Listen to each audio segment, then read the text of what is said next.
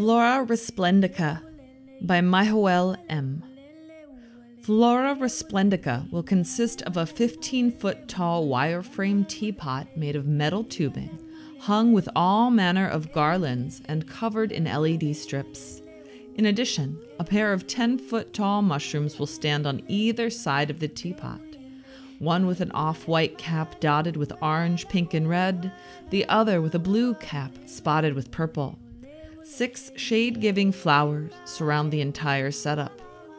The purpose of this project is to give people a different perspective of the world by creating a space where things that are normally small, everyday objects, are large enough to command a significant presence. The artist has always loved the concept of Alice in Wonderland, the idea that there might be a place free from the rules of society, and in Wonderland, the rules of science.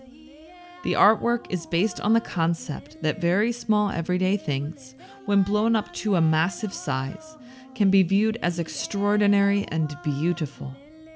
Everything, including the flowers and mushrooms, will be lit up at night to create an island of light.